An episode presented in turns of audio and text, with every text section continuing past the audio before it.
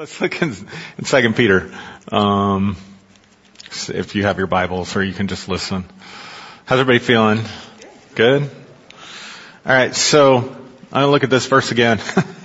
I can't quit laughing at that video. I don't know. I guess I have a sick sense of humor.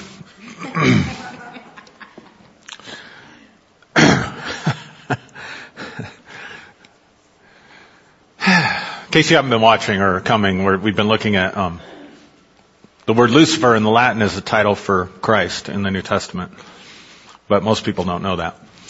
Um, verse 16, I guess I'll read in 2 Peter chapter 1. Peter writes here, he said, We did not follow cleverly devised stories when we told you about the coming of our Lord Jesus Christ in power, but were eyewitnesses of his majesty.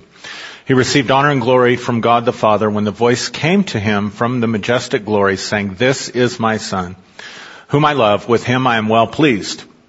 We ourselves heard this voice that came from heaven when we were with him on the sacred mountain. We also have the prophetic message as something completely reliable.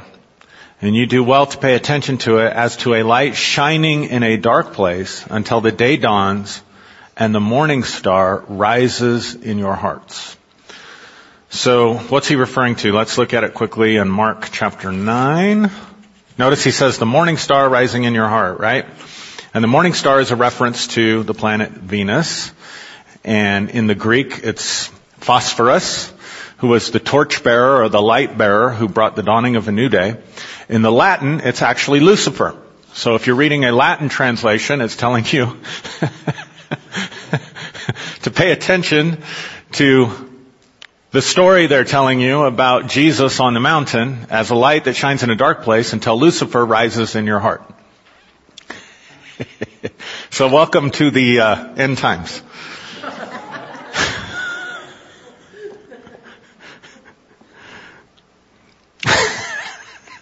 Sorry. Can't quit laughing about that. Mark 9. And he said, truly I tell you, verse 1, some of you who are standing here will not taste death before they see the kingdom of God come with power. After six days, Jesus took Peter, James, and John with him and led them up on a high mountain where they were alone. There he was transfigured or changed before them. His clothes became dazzling white, whiter than anyone in the world could bleach them. Another place says his face shone like the sun. And there appeared before them Elijah, who represents the prophets, and Moses, who represents the law. And they were talking with Jesus. And Peter said to Jesus, Rabbi, it is good for us to be here. Let us build three shelters or three tabernacles. One for you, one for Moses, and one for Elijah. For he did not know what to say. They were so frightened, but Peter always had to open his mouth. then a cloud appeared and covered them, and a voice came from the cloud, This is my son whom I love, listen to him. Suddenly when they looked around, they no longer saw anyone with them except Jesus. Now lastly, come with me to Galatians, and then I'll just comment. Galatians chapter 4, verse 1.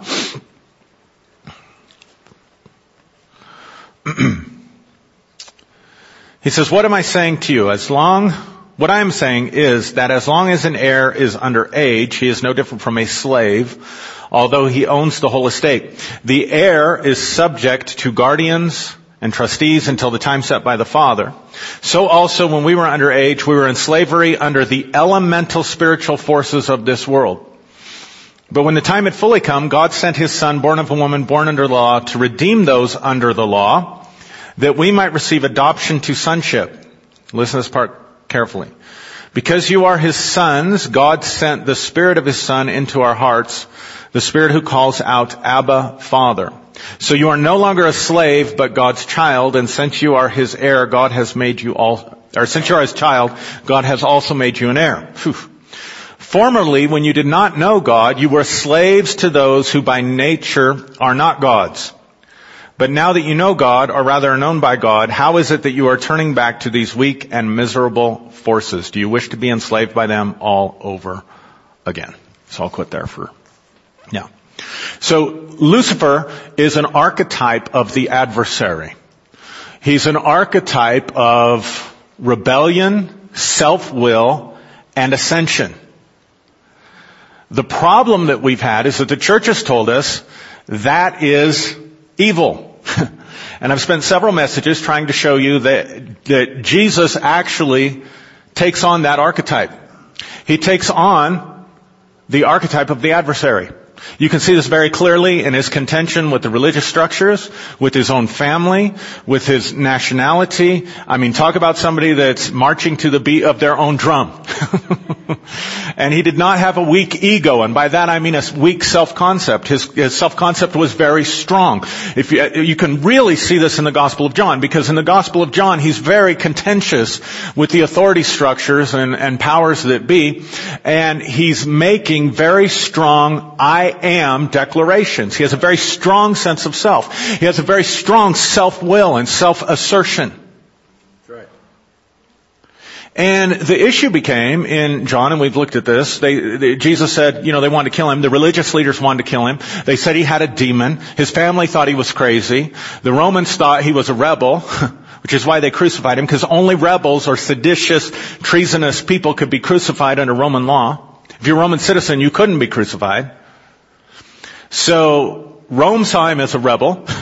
the religious system saw him as a rebel. His family thought he was crazy. Everybody thought he was demonized. So he's taking on the archetype of the adversary.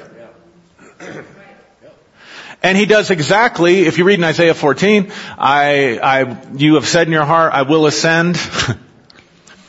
I will ascend above the stars of God, not above God himself, but above the stars of God. In other words, I'll become the chief star. I will sit at the farthest sides of the north. I will ascend above the clouds. You get to Acts, the Acts of the Apostles, the end of Luke's Gospel. Jesus ascends in what? He rides what? a cloud. So he ascends above the clouds. He sits down at the right hand of God, far above the stars, or as Paul calls it, the principalities, powers, might, and dominion. So everything that was in the heart of the king of Babylon in Isaiah 14 is fulfilled in the human being who is the person of Christ. And so the last statement that he makes about himself in Revelation, his last I am statement in the book of Revelation is, he says, I am the morning star, which is Lucifer, or phosphorus, or, and, and so we, we looked at that video, uh, this morning where the Pope and they're leading this service and they're singing worship and praise to Lucifer because they understand, maybe because they read Latin, I don't know, could be, um, they, they, they understand that it's a title and a reference given to Jesus in the New Testament. And in 2 Peter, you are told to follow the pattern that was shown on the mountain. In other words, what they're saying is we saw the kingdom and the majesty of God come in the person of Christ when we were on the mountain and the light that was in him radiated so strongly out from him that his garments even radiated with the energy of it. His face shone like the sun and they heard the audible voice of God say, this is my son in whom I'm well pleased. Now the interesting thing is that Moses, who represents the law, the Torah, and Elijah, who represents the prophets. Those were the only scriptures at the time. The New Testament hadn't been written yet. so you have the embodiment of the scriptures in Moses and Elijah showing up with Jesus, and Peter says it's good for us to all abide together. Wow.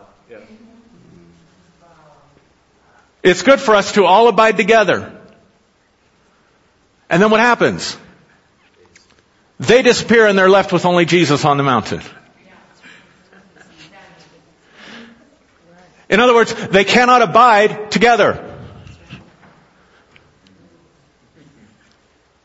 Because the Son is the archetype of that which throws off everything outside of the self that tries to enslave it.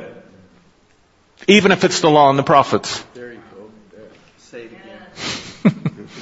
because the sun, the light, the radiance of the sun is the archetype of the adversary that overthrows everything that tries to enslave that light, even the law and the prophets, even the scriptures. They cannot abide together. And so Peter, who is the representative of the church, right? Even, even the, I mean, from the earliest of times, like whether you like it or not, if, if you're connected at all to Christianity in the West, you are rooted in Roman Catholicism. whether you like it or not. the, the, right? The Anglican Church came out of the Catholic Church because one of the kings wanted to get divorced or something. The Pope said he couldn't, so he started his own church. Right? That's pretty Luciferian. I'm going to do what I want to do. I don't care what the church says. I'll start my own church. So if you're Methodist, you came out of the Anglican church. If you're Presbyterian, part of the Reformation. Lutheran, and then all the other different branches and splinters and everything since then. And my point is, the Catholic Church traces their uh, origins back to St. Peter, right? So here you have St. Peter, who is a type of the church in Scripture, who sees Jesus, the power, the light, the glory, and the law and the prophets, and says, let's all try to get along. Let's just abide here together. And the church has been telling us that for 2,000 years because there are principalities and powers, um, egregores. That, that, term probably doesn't make sense to you.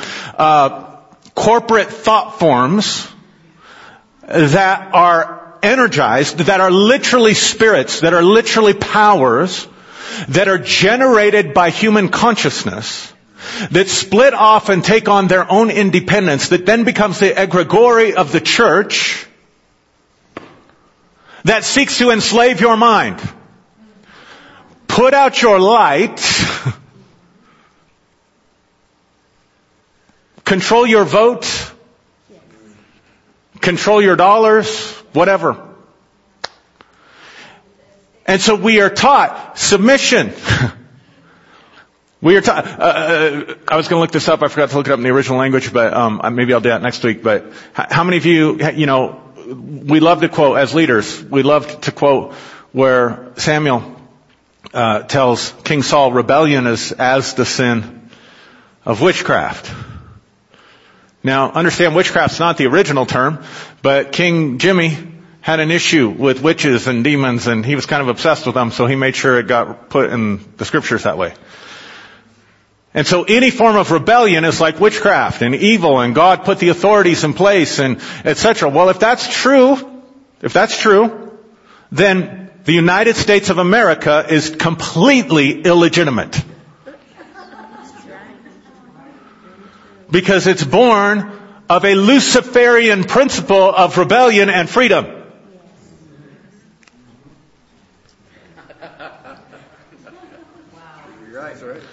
So it's fair to say your nation, oh my God. Next time somebody says it's a Christian nation, just tell them, really? really, it's Luciferian. See how they respond to that.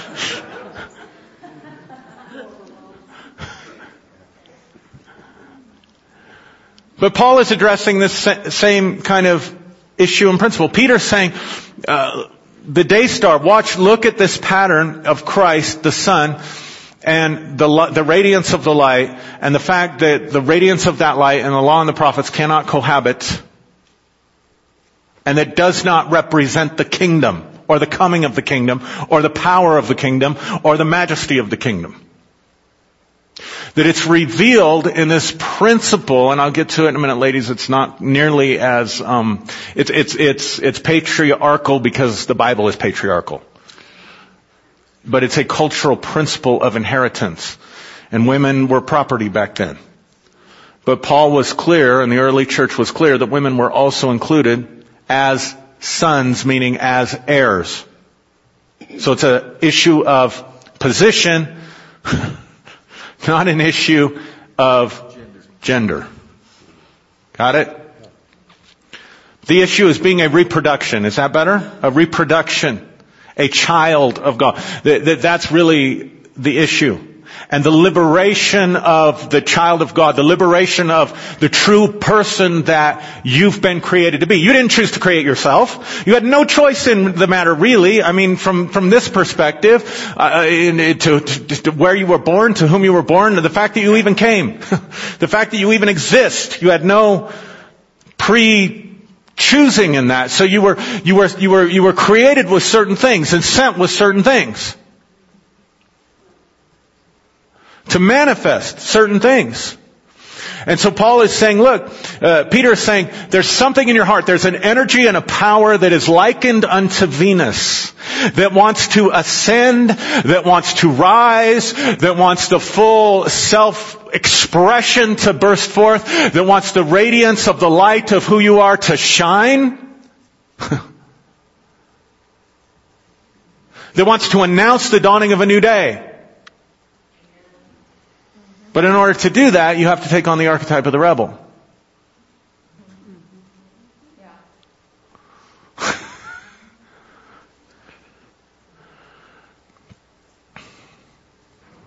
All right.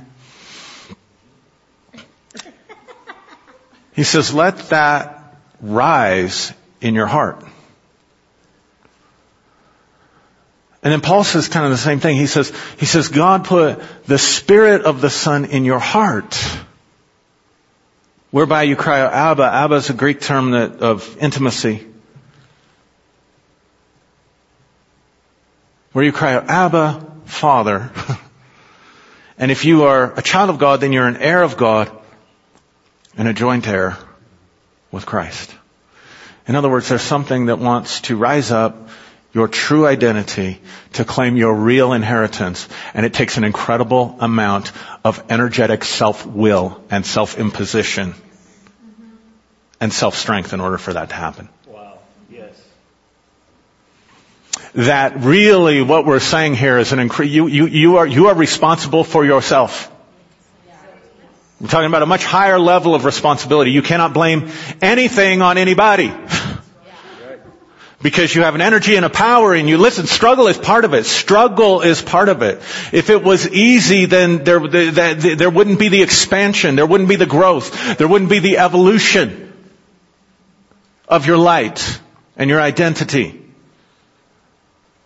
And so, this archetype meets the struggle. with an I will that says, I will throw off that which is oppressing me, that which is seeking to control me. I will throw off that which is outside myself, which is dominating me. I will throw off even that which is within myself that is dominating me, which is why Paul says, before this revolution that happened inside you, before you got this revelation of, of, of, of who you are, this revelation of sonship, this revelation of the light, this revelation of the kingdom, you were in bondage to spiritual forces now, your older translations say the elements of this world. Other translations say the philosophies. Uh, I'll give you a little bit of a, a Greek lesson, I guess. The, the word there is stoicheon. Stoicheon. It's, it's Greek, uh, it's, uh, I'm sorry. It's plural for stoicheia, the stoicheia. Let me read you some definitions of that.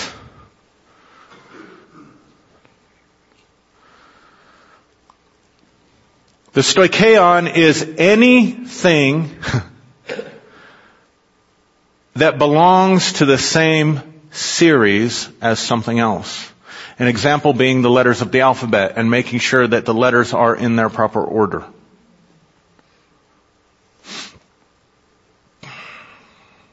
Elements of speech. The, this one's interesting.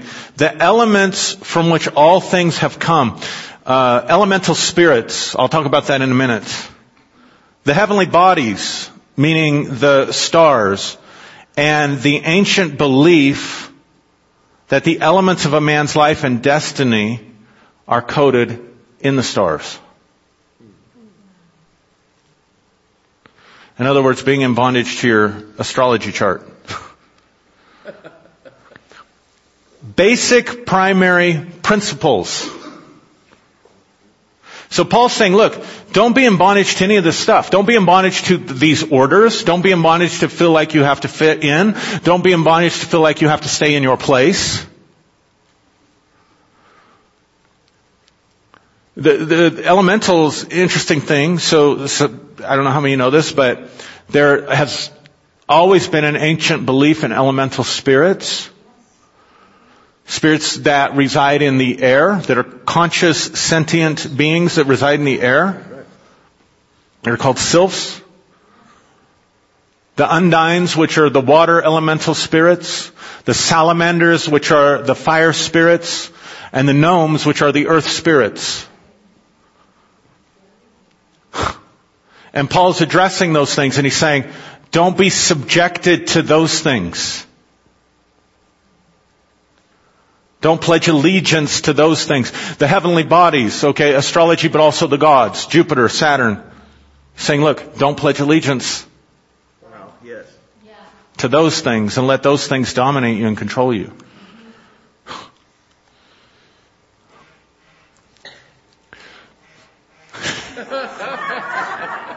Somebody's calling.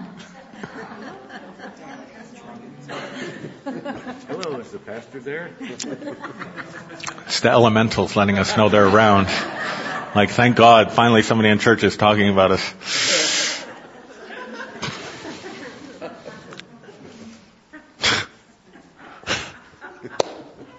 Are you breathing?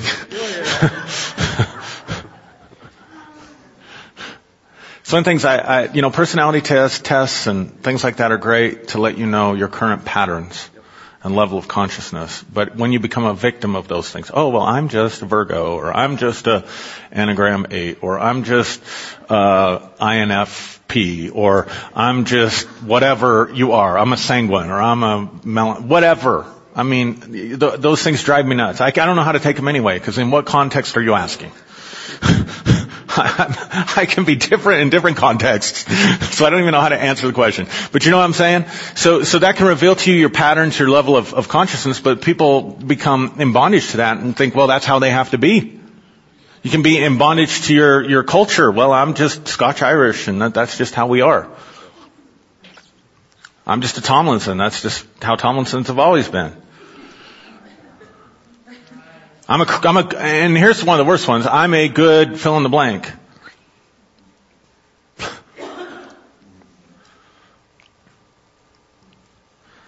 And then we're taught that, that somehow God's expectation for us is that we fall in line.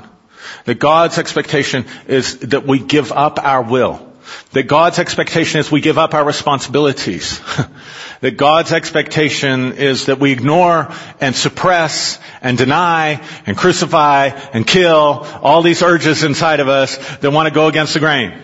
Like how many of you ever, if, if, you, if you read the Bible at all, you heard some preach, probably lots of times stuff I preached, um, and, and something inside you just like, ugh, like something inside you just cringes. Anybody ever felt that? Or, or any, or part of you felt beat down? Or any, anybody relate to what I'm saying? Right? That's your light. And what we are, that, that's cringing, oftentimes that's your spirit, that's your, that's your true authenticity. And what we're taught to do is to sacrifice that at the altar of Bible worship. Or at the altar of church authority worship, or at the altar of our favorite teacher, or at the altar of group conformity and group consensus. Not being aware that really it's, it's not, it's not the living God, the, the creator source of all things that is, that is behind all this. It's an, it's a, it's a, it's a tradition, it's an egregore that's been around for centuries, literally. And you break with that, you challenge that, and believe me, there is a principality or a power that will come after you. Which is why there has to be something even more powerful inside you. Which is why the revelation of Jesus on the mountain is that the light that is within you, when you allow it to flow from the inside out, when you, when you allow yourself to be changed and transformed from the inside out, not from the outside in, then there is a power to sh- that, they, they, that can throw off every form of oppression. That's what Paul is saying. Paul is saying you've not been given a spirit of slavery. If you've been given a spirit of slavery, then you just bow your knee to everything. You be subjected to everything, including God. And it cannot be more clear in the New Testament that, that these guys are intuiting and understanding and realizing that God gave you free will and wants you to use it. That God, that God is not interested in cloning himself or cloning all of you or cookie cutting all of you and making you all the same, believe the same, talk the same, dress the same, act the same, walk the same, live the same. Huh. Just, this will blow your mind.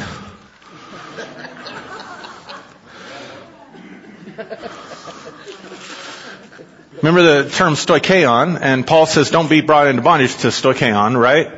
Right? Spiritual forces. Hebrews chapter 6. God, I hate these translations. No wonder Christians are confused. Hebrews chapter 6 verse 1, uh, he says, Therefore, leaving the discussion of the elementary principles of Christ. Guess what that word is?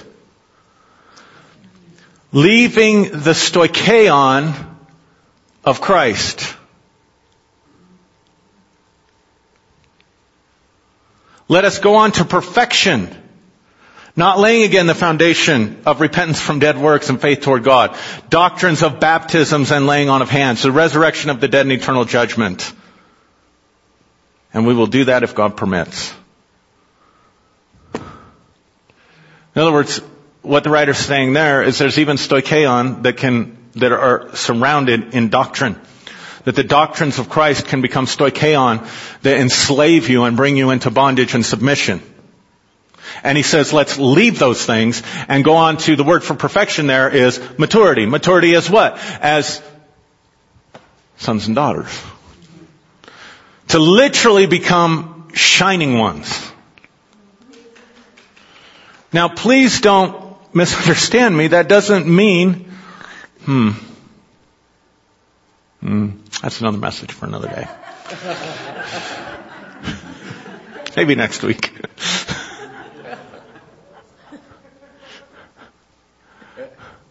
In other words, really, quite literally, what we're being told is that there's something inside you that wants to rise.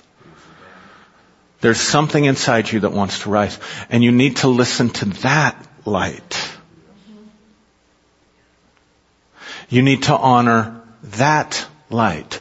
But we are completely programmed against that, gang. I'm trying to suggest to you, what if things are the exact opposite of what we've believed? What if it's completely upside down? What if that that looks like it is God is actually there to enslave you?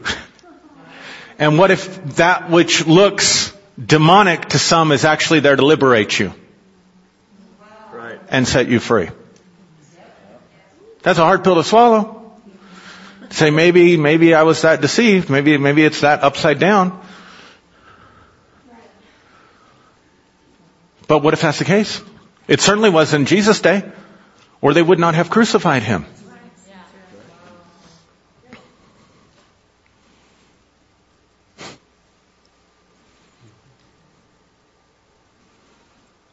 because they did not know him. Now watch this. This is where, okay, so, so one of the things I've been contending with, one of the things I've been contending with for, for a while now, for at least a couple of years, is this idea that Christianity is based on faith in a historical person and a historical event. Meaning the life, death, resurrection of Jesus of Nazareth. And if you don't get those principles, those facts right, then to hell with you. Literally. That's. That's what God says. To hell with you. Burn for all eternity. Crispy critters. Right? How do you get saved? You submit. Mm-hmm. Right? It's, it's enslaving. And so, but it's interesting because one of the definitions for faith, you know, you're saved by faith, but the definition of faith in the Bible is the substance of things hoped for, which means faith is always looking towards the future, never looking towards the past. So if you're going to have saving faith and faith is the substance of things hoped for, what in the world does that have to do with anything that happened in the past? Wow, yes.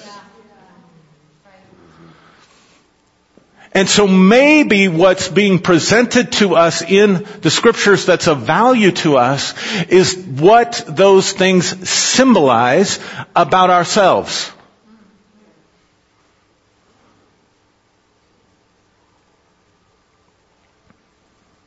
That for us then Jesus, because Paul even says in, in one place in 2 Corinthians, he says, don't you know that Jesus Christ is in you? In other words, Paul's trying to tell him, I'm not talking about something that happened outside of you. I'm talking about something that goes on inside of you. And when you look into these things and you understand that they are symbols and representations of you, then there is a light or a pathway that you can follow for your own self-liberation and freedom so that the son in you, the daughter in you can arise and shine. And I'm, I'm, I wish I was in, I, I, sorry, this is not a racial, negative racial comment at all, except against white people. I wish I was in a predominantly African American church right now. Thank you.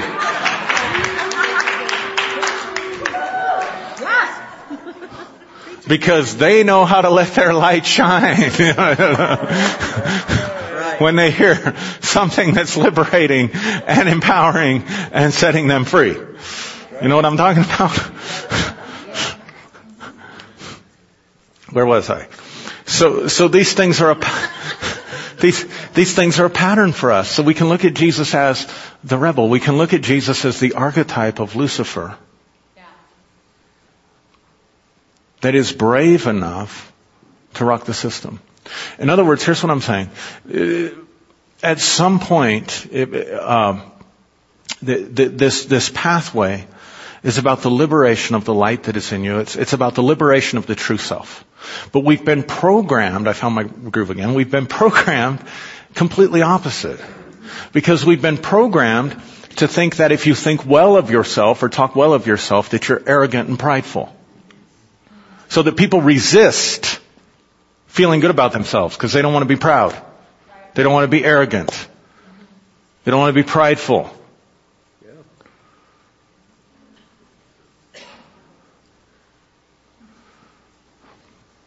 We are taught not to trust ourselves. You cannot trust yourself. You got to get advice. You need to listen to people that are older. You need to listen to people that are wiser. You, you can't trust yourself. And we certainly don't. We treat ourselves worse than we treat anybody else. It's amazing to me. You know, have compassion and understanding for people who go through stuff, but you go through your stuff, you hate on yourself. You blame yourself. You shame right. yourself. Right. Have compassion for them, but can't turn that compassion back on yourself. Right. Talk, start talking about self-love, especially in Christian circles, and people think that, that you're part of that whatever. The, the rise of the Antichrist, the Antichrist rising, and the great falling away, and all that other bullshit. It's absolutely the truth. Because it just breeds fear and it breeds slavery touch not, taste not. He goes on in, in, in Galatians, he says, why do you want to submit yourself? Colossians, another place where he talks about stoicheion in, in Colossians 2, he says, touch not, taste not, don't do this, don't do that, stay away from this, stay away from that. That's evil, that's gonna lead you astray, better not follow that, that's gonna lead down a dark path, that's a slippery slope.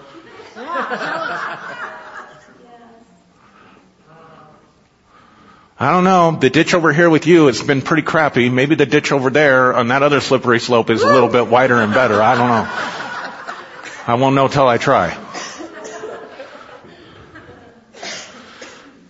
So uptight about what everybody's doing, so uptight about yourself, so uptight about trying to make sure that you march according to the stoicheion, that you march in line, that you're, you're, you're in line and in place and in order. And, and man, this is effective. If this, I'm, I'm telling you, ladies, you should like really be grasping this because you've been told forever your place is this and your place is that and and and and whatever and you need to be in proper order and all that other garbage and it's total complete garbage. Sorry guys, I'm sorry if I'm messing up your marriage, but if this bothers you, you're an absolute jerk. You are an entitled jerk and you just need to look in the mirror and say it. That's just the absolute truth. If you need your wife to submit to you, you need to find your Venus, baby. You need to find your light inside of you. You need to let go of your entitlement, look in the mirror and say, I'm a jerk. I'm an abusive jerk. I'm a narcissistic jerk. And you need to own it and you need to throw off that crap. If I have one more woman, Christian woman, tell me she was raped, by her husband because her husband quoted some scripture in 1 Corinthians about how the woman's body belongs to him, I'm gonna go nuts. That is rape. And I'm telling you, and I'm telling you, I'm telling you that these pastors, these pastors would rather have women raped and abused in their marriages than marry somebody that doesn't agree with their egregory, their, their group consciousness. They, they, they, they They'd rather, I mean, it's better, uh, you might be married to an atheist, but that atheist loves you, respects you, and supports you and wants your light to shine. Oh, but that's a sin, that's awful. And then you're told to submit in whatever way, and women are told, uh, well, you know, they're gonna, men are gonna go out and play if you don't keep them happy at home.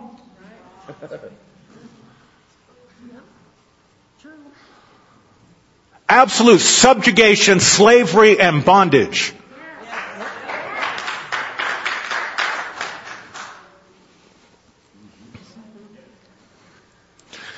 Mind bending, brainwashing bullshit.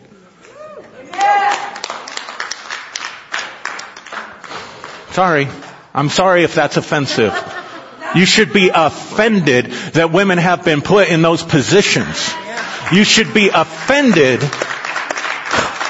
by the entitlement and male dominance that is birthed because we can't progress past something from 2,000 years ago.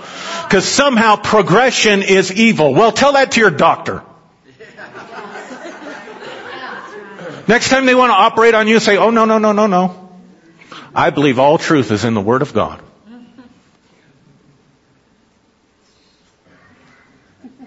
Unless you're going to go back and treat me based on something they did 2,000 years ago, I don't want it.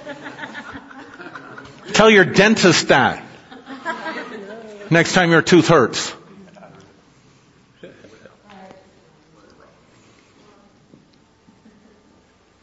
Maybe you shouldn't drive a car. Or get on an airplane. Or watch television or use a cell phone because we celebrate human achievement and progression in every single area but theological and religious and spiritual thought. And then we say, no, we're beholden to something from 2,000 years ago. Right. And because 2000, and, and, you here's something else. Uh, why am I, why am I on this?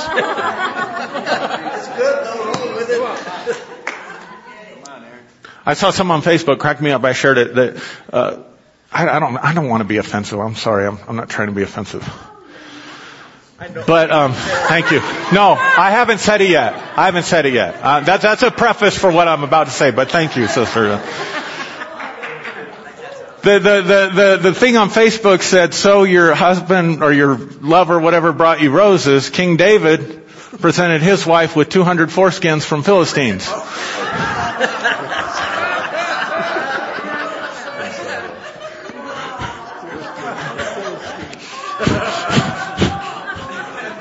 Look, honey, look what I brought you.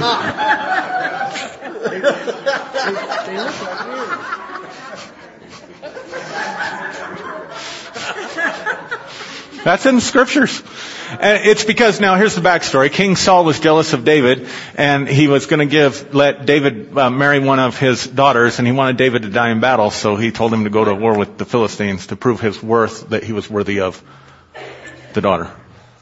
But here's the issue. If you think for one second people in the Bible stood before a priest and made vows to each other because they loved each other, you are kidding yourself. That concept of marriage did not exist. Women were a purchase. It was a business deal between two men that determined her destiny. And I'm sorry, but virginity was tied to like a money back guarantee.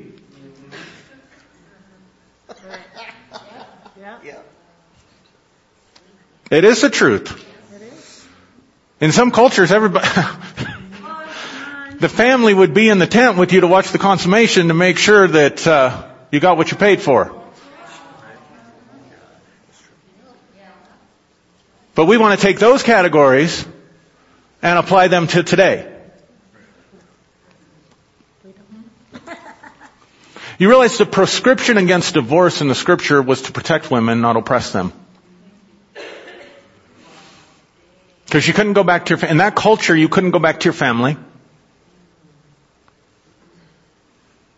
Chances are, who's to take you in? Because you're just a liability at that point. And sorry guys, having many wives had nothing to do with their sexual drive. It had everything to do with your workforce, your labor force was your kids. It was all a business deal.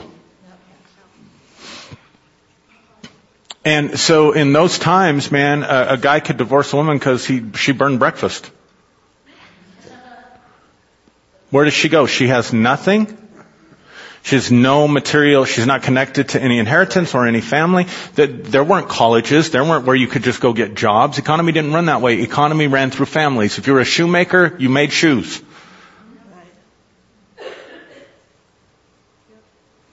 You maintained the family wealth.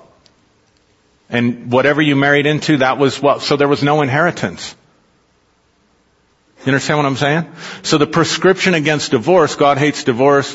Uh, Jesus telling them if you divorce one and you go marry someone else, you're an, you're an adulterer. Was that that was that was a cultural thing that was there to protect the rights of women, to keep them from being abused and oppressed. And we have turned it on its head, and we have told women that they have to stay in abusive marriages and abusive relationships and bad situations and situations where they aren't happy and situations or men too situations where they have to compromise themselves because the Bible says you shouldn't get divorced and God hates divorce and you're going to be an adulteress and whatever. And so what was meant to prevent the oppression of women because we refuse to progress and we're beholden to values of the ancient Near East as though somehow they are set in stone for every person, every situation, and every culture in the universe then we have turned that which was intended by the original authors as a, as a support and rebuke against oppression, and we've turned it around and used it to enslave people and keep them in bondage.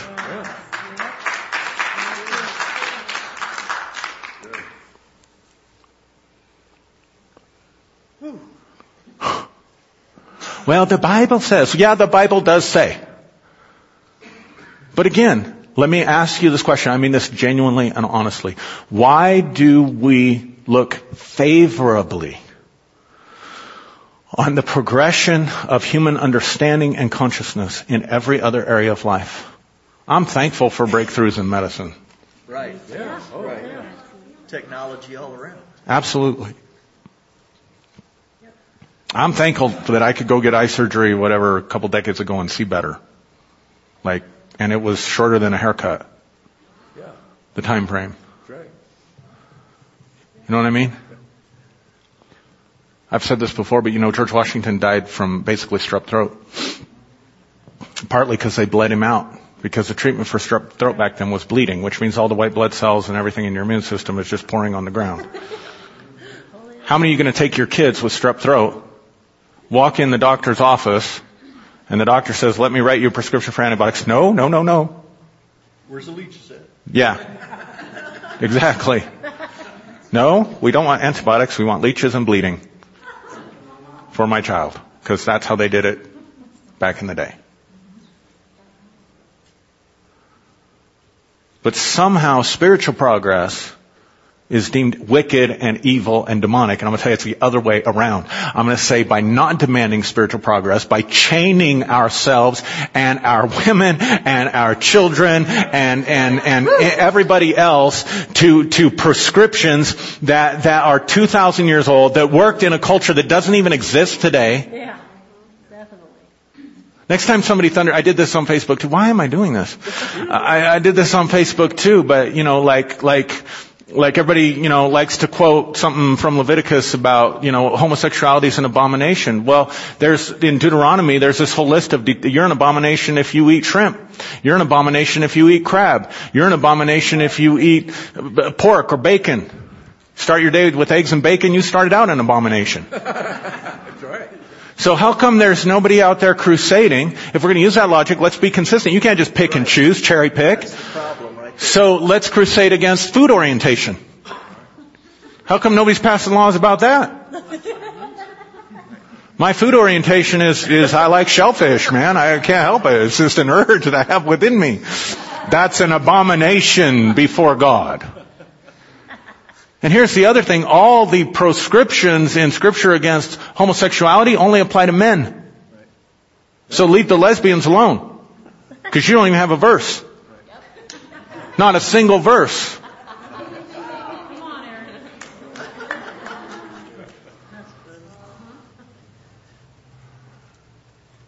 Yeah, it's very easy for you to sit there and condemn someone for their sexual orientation when you have never sat down and talked to them.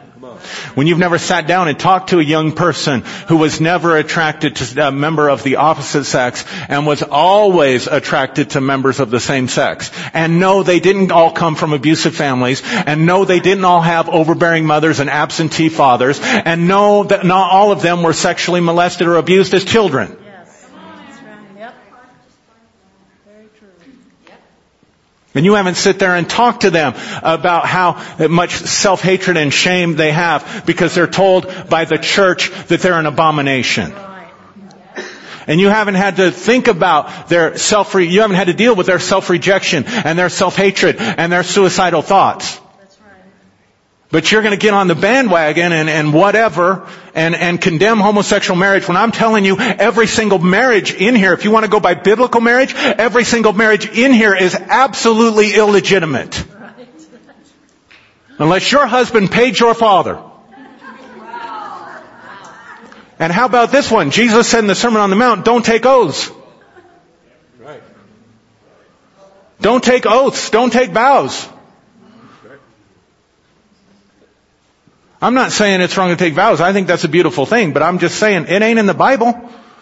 So if we want to hold up the standard of biblical marriage, none of y'all are legit. Because the category for the marriage that you have, even monogamy, didn't exist in the Bible. So we want to pull a few verses out of context and say, well, this applies to these people because that's what we want to champion and then we just ignore the rest of it?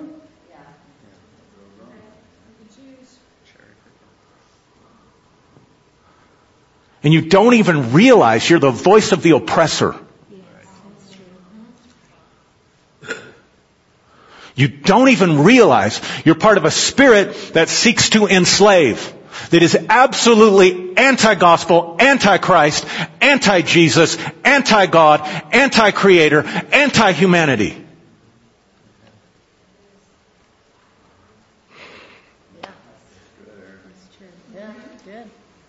You think you're so right. On the right side, I'm going to tell you right now, you are with the powers of darkness. You are with the powers that seek to enslave.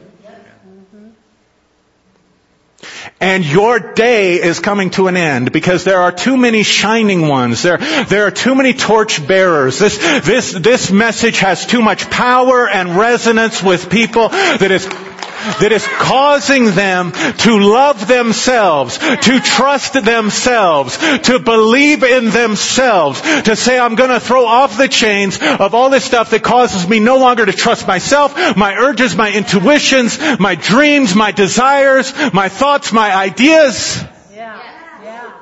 That doesn't mean you go off and act on every single thing. I'm not talking about that at all. I'm talking about a higher level of responsibility. I'm talking that you honor yourself and love yourself not even in the moment, but you love and honor yourself in the future. You don't go out and try drugs because, oh well, I'm free. I'm gonna try drugs. Yeah, all you're doing is enslaving your future self. All you're doing is walking up to your future self with a bag of crap, throwing it down and say, deal with that. I'm really on a roll today. I don't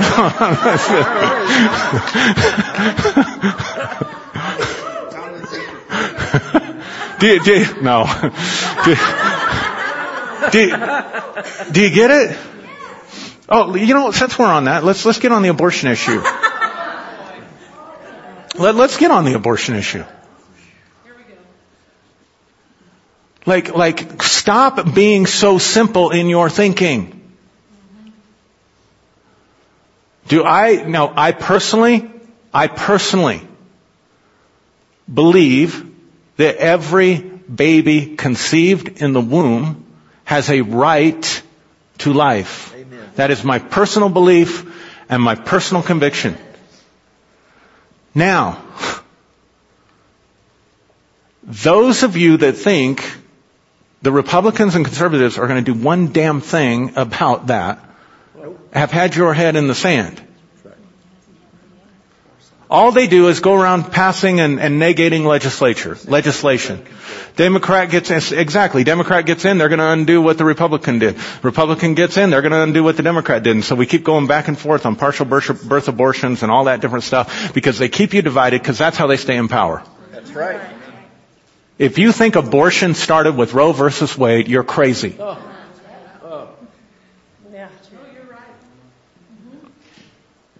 Oh, they legalized homosexual marriage. And I remember like all the Christians thought Jesus fell off his throne.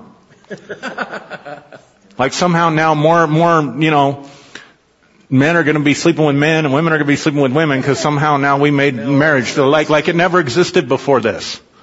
So if you think abortion began with Roe versus Wade or whatever, you're nuts.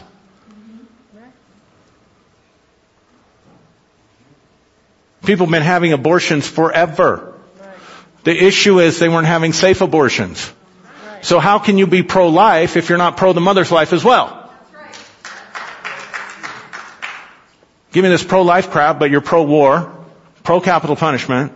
You want to deny people access to health care. You're not pro-life. You're a one-issue voter. And you don't know your statistics. You don't know that abortion, that the abortion rate significantly dropped when contraception was being made available to people who could not afford it. But oh my God, we can't have that.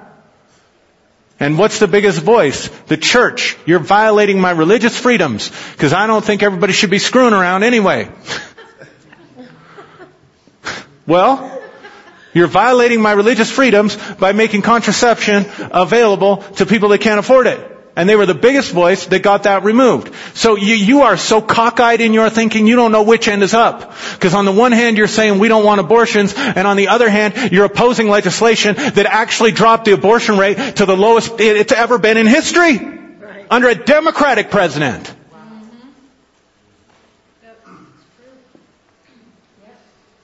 You are brainwashed, man. You don't want to think through the issues. You don't want to wrestle with the issues. You just want somebody to tell you how to think. So go be sheeple. And go find yourself a pastor. Oh. We can tell you what to think and tell you how to live and tell you how to vote and tell you all that stuff. All right. How did I get off on that? It's an election year. I'm not supposed to talk political stuff election year. It's bad. It's bad for business. Bad for business. Vote how you want. If you're conservative, I respect you. Absolutely. Vote your convictions. But don't act like God is up there rubber stamping it. Oh. And if you're liberal, vote your convictions. And not every liberal is trying to get God removed from the platform. Quit believing, quit, just quit believing that stuff, man. It's just not true. And fo- maybe focus and worry more about yourself. Maybe quit worrying about who's sleeping with who and who's getting their contraception and who's doing what. Maybe just quit worrying about all that stuff. Maybe that just isn't your issue. Maybe that's none of your business. Maybe that's none ya. Maybe, maybe you need to attend to your own light inside your own heart and your own self-freedom and your own self-liberation and your own shining brightness. And maybe, just maybe, you have bought into the spirit of slavery for yourself, and so you want to impose the spirit of slavery on everybody else. And you don't even know it. And now's your opportunity to say, okay, wait, okay, so I'm gonna be like Elijah on the Mount Carmel, right? Choose this day whom you shall serve. Are, are you gonna be part of the enslaving powers that wants to, to just enslave people? I mean, really, seriously. Like, who are we to tell somebody, like, uh, back to the homosexual issue. Well, you know, your, your orientation is that it's okay to be sexually oriented as homosexual, but you just can't act on it. So basically, it, for you to get into heaven, you gotta take the same vow as a priest.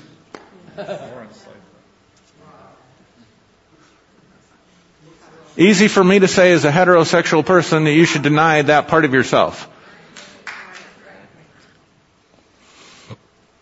But you know, it's written in the Word of God.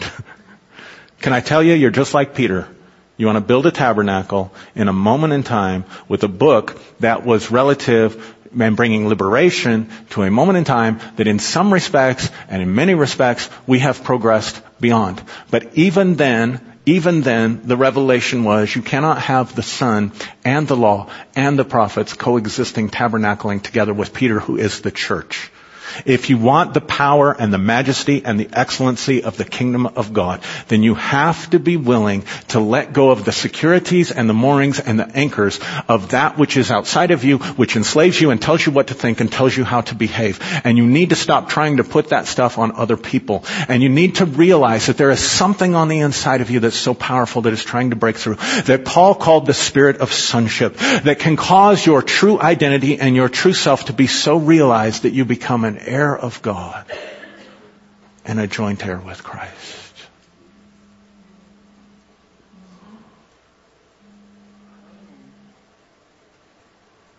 But in order to do that, bring it full circle, and I've gone really long today, I'm sorry, but All right. That's good stuff. to bring it full circle, if you are not willing to embody the archetype of the adversary, you will not have the strength within yourself to uncover and destroy that which is enslaving you.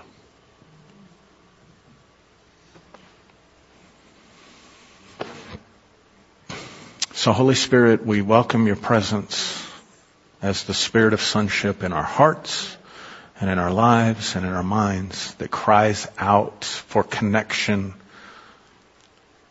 with the source and the creator of all things. To discover that connection and thereby discover who we really are. That we might become the shining ones. The Lord bless you. Amen. Thank you.